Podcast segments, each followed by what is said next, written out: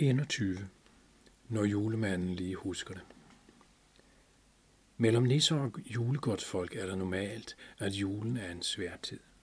For alle laver drillerier og hjælpe julemanden med julegaverne.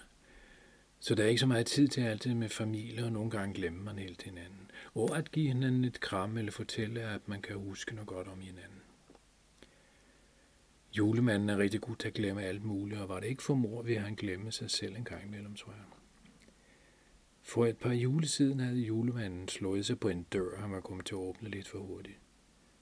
Og han havde fået en stor skramme på kinden og slået fingrene også. Så han var æderspændt sur. Mor havde givet ham en bandage på, og han så helt fjollet ud, altså som julemanden. For det har været nødvendigt at give ham et stort plaster på kinden og forbinde hånden.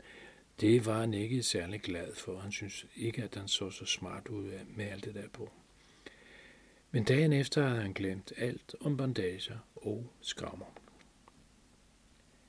Da han var vågnet lidt før mig og mor og kiggede på i sengen, var han pludselig midt i al juleforvirringen kommet i tanke om, hvor meget han holdt af os.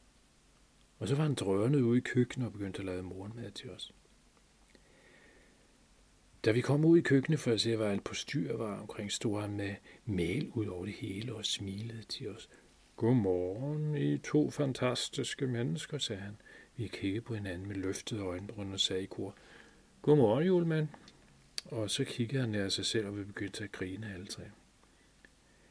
Efter morgenmaden og oprydningen i køkkenet gik vi ud for at lege i sneen. Det blev til en vældig kamp, for nisserne kom og var med. Vi lavede fem grupper og løb rundt i hele gården og lavede snemure, vi gemte os bagved. Onkel var kommet hjem efter en længere tur over isen og var blevet vældig overrasket. Han blev mødt af en regn af snebolde. Heldigvis for ham var der tag over hans slæde.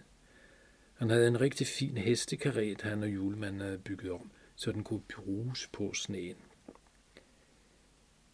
Efter snekampen havde vi lavet kakao og bagt bold, og hele dagen var gået med at hygge os alle sammen, i stedet for at jage rundt.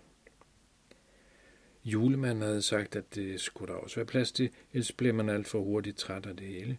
Onkel var ikke så tilfreds, for hans fine slæde var helt dækket af sne.